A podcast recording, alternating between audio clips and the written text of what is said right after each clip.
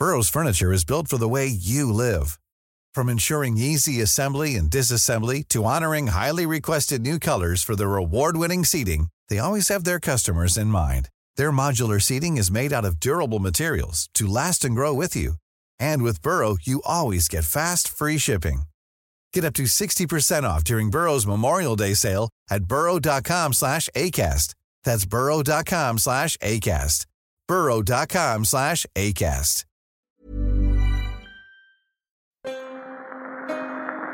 I bring you a message today from the people of Ireland. The Irish desire peace with England and with the rest of the world.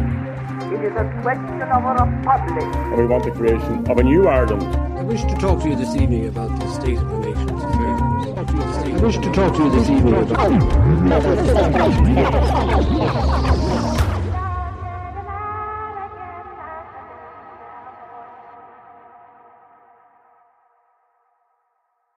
Welcome to the History of Ireland.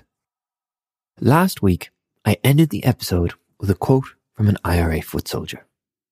It stated, In the mind of every soldier was a little republic in which he was the hero. A little republic. A little republic inside each and every soldier. This quote, weirdly more than any other, drives home to me the complicated nature of the situation the Irish had now found themselves in.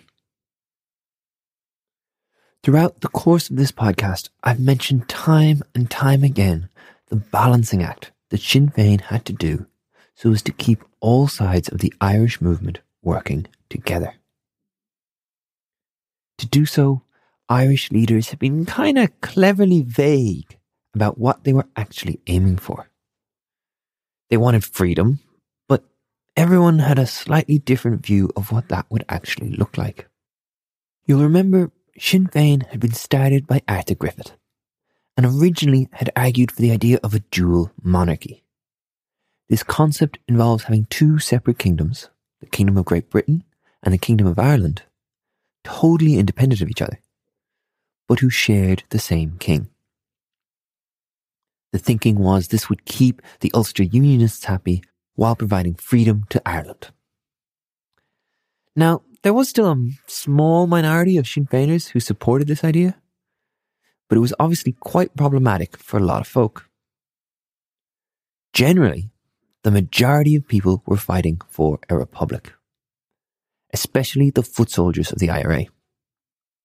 A republic totally independent of the United Kingdom with no link to the crown and its own head of state. The IRA soldiers may have been fighting vehemently for this, but I do wonder if many of the more politically savvy leaders of the movement believed that this goal of a republic was in any way achievable. And then on top of that, there was the labour movement.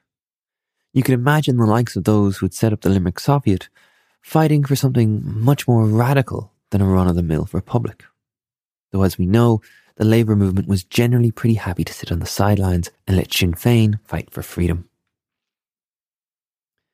It seems everyone had a different idea of how Ireland should break away from British rule. But at this point, it was only the opinion of two people that mattered Eamon de Valera and David Lloyd George. After the truce had been signed on July 11th, Dev went to London with Arthur Griffith, Austin Stack, and Robert Barton. By all accounts, Michael Collins was pissed not to be included, but in the end it made very little difference as De Valera and Lloyd George met entirely alone. Their first meeting occurred on July 14th at 4.30.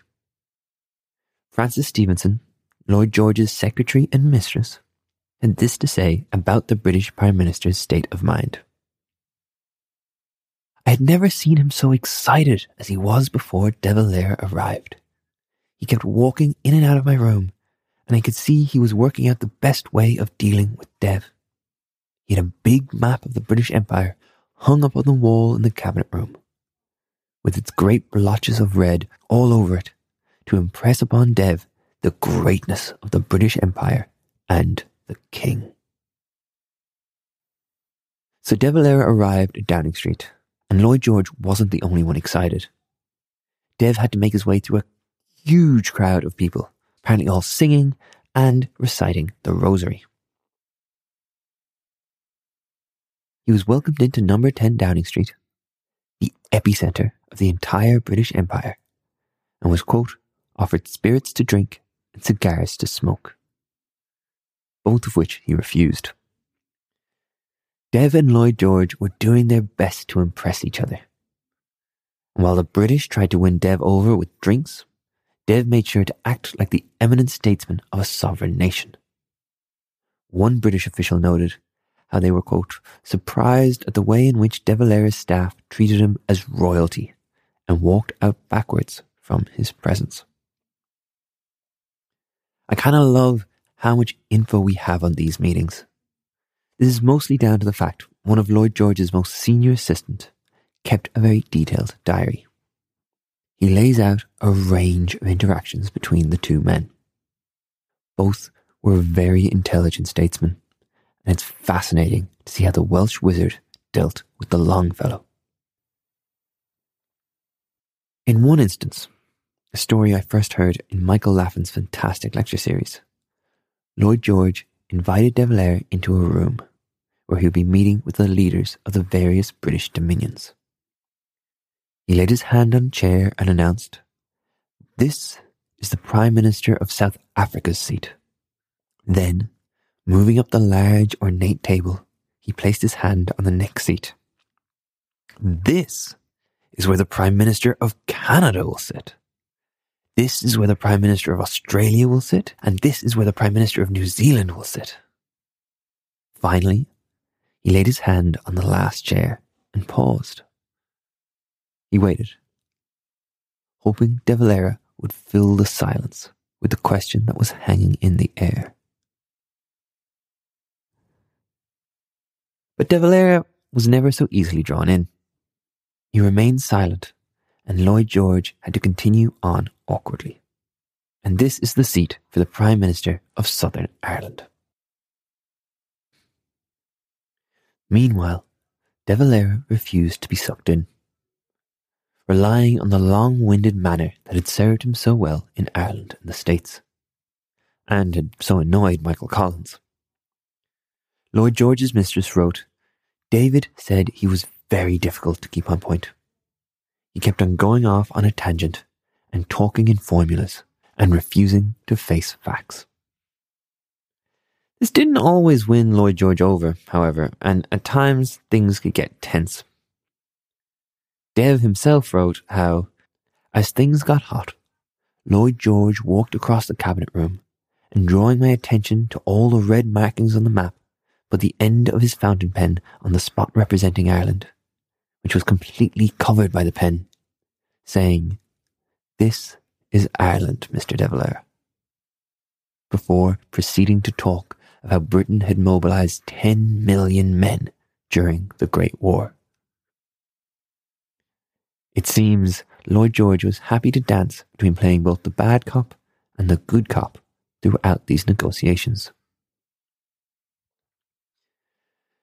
There was one point, again referenced by Michael Laffan, in which Lloyd George did cleverly win the upper hand. After seeing an Irish letterhead or something similar, Lloyd George asked what Saorstát na hÉireann means. Now, Lloyd George, a fluent Welsh speaker and a lover of languages, knew exactly what the translation was. As Laffan says, the PM was too good a negotiator to ever ask a question he didn't know the answer to. But he feigned ignorance and asked Dev nonetheless. De Valera replied, saying, Oh, it simply means the Republic of Ireland. Lloyd George pushed him, however. No, no. What is the literal translation? To which De Valera replied, The Irish Free State. Lloyd George said no more. He didn't need to. Immediately, Dev realized what he had done. Lloyd George had walked Dev into admitting the Irish weren't technically looking for a republic. They themselves had defined their government as a free state. a definition with a lot more wiggle room. It was a crack that Lloyd George would exploit for months to come. And interestingly, some form of free state was exactly what Lloyd George was happy to deliver at this point. Right off the bat, he offered Dev dominion status for Ireland. This, quite frankly, was huge. It was an offer from the British that was more than any practical minded Irish nationalist could even have dreamed of five or ten years previous. The reason this is such a big deal was because Dominion status had such a fluid and ever evolving definition. As one writer from 1922 put it, expert jurists and statesmen find Dominion status extremely difficult to explain, much less to scientifically define. And in fairness, it was bloody complicated. You had the Dominion of Canada, the Commonwealth of Australia, the Dominion of New Zealand, the Union of South Africa, and randomly Newfoundland. Canada was the first British territory to be given this Dominion status in 1867. Though Wales had technically been described as a Dominion way back in the 16th century. Dominion status allowed Canada to create new federal and provincial governments with a huge amount of local power. And quote, the power of interference of the Imperial Parliament was reduced to the lowest possible minimum, which in English basically means that Westminster would get involved as little as possible. The Dominions were separate political entities who had had their own seat at the Treaty of Versailles. Though they were obviously still intrinsically linked to Britain and not quite independent. Lowest possible minimum still implied there was some British control. I think it should also be said that all of these countries had happily taken Dominion status as their governments were made up of, you know, British colonists. I'm not sure any of the First Nations peoples of Canada, Australia, or New Zealand would have been that happy with Dominion status.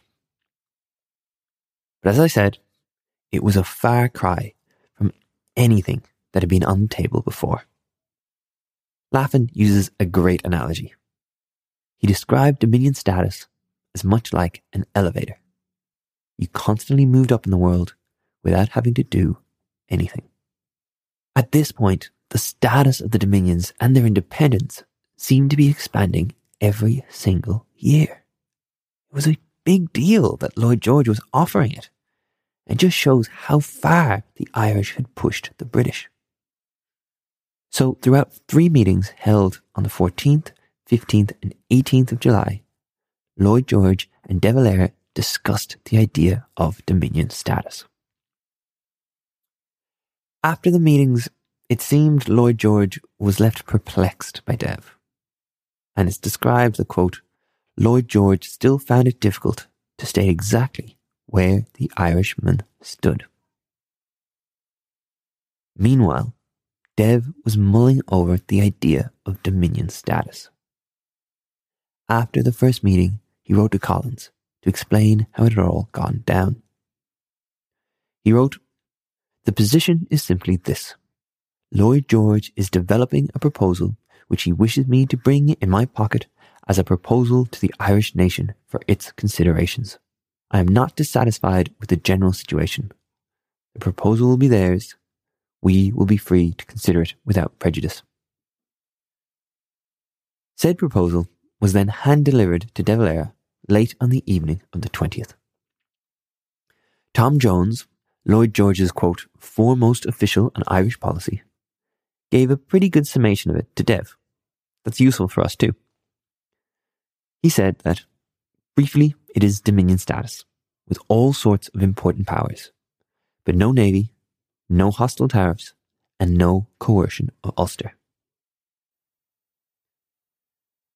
Dev had always been dubious of Dominion status for Ireland. He wasn't so sure that an Irish Dominion would evolve towards increasing independence as the likes of Canada and Australia had. As he put it, Dominion status for Ireland would never be real. Ireland's proximity to Britain would not allow it to develop as dominions thousands of miles away could. It was one thing for territories on the other side of the world to enjoy dominion status. They were so far from Britain that it was really in Britain's best interest to leave them handle the day to day running of their territories. Would Westminster be as lenient with a dominion on its doorstep? That was a big question. In the end, De Valera and Lloyd George met once more on the 21st of July in a meeting Lloyd George described as being pretty hopeless. De Valera, quote, demanded that Ireland should have Dominion status sans phrase, i.e., without any concessions. Any conditions, such as regarding the Royal Navy, which we consider vital to the safety of these islands, to be left for arrangement at a subsequent date between the British and Irish governments. He also demanded that Ulster should become part of the Irish Dominion. Failing this, he demanded, as his only alternative, complete independence for Southern Ireland. Long winded as ever was Dev. In his autobiography of De Valera, which I've lent on heavily for this episode, Ronan Fanning writes about what happened next. Lloyd George replied that if it was De Valera's last word, that there was nothing left to discuss, except when the truce would end. But after Dev had accepted that the truce should continue, he agreed to send a considered reply after he returned to Dublin. So that was that. Just over a week from the start of the truce, it was all on the rocks. Lloyd George had offered this vague idea of dominion status, with some caveats that Ireland would have no navy, would not tax Britain, and would be nice to Ulster. And De Valera, in a bid to stall for time and see if we could get a better deal, was to take this offer back to Ireland, see what the rest of the Irish leadership would make of it all. Next episode, we'll explore how they took it and see how very close the truce was to falling apart. Thanks for listening. Subscribe wherever you get your podcasts, and if you're enjoying it, give us a review on Apple Podcasts or tell your friends. It really helps. You can also support the show, buy merch, and get in touch all through our website, thehistoryofireland.com or you can follow us on Facebook or Twitter. It's always great hearing from you guys. And if I've made a mistake, please do let me know. The History of Ireland was written and produced by me, Kevin Dolan. Additional research and fact checking by Robert Babington, music by Liam Doyle, and additional help from assistant producer Eva Murphy. This podcast was recorded in the lands of the Wurundjeri people of the Kulin Nation. Sovereignty was never ceded.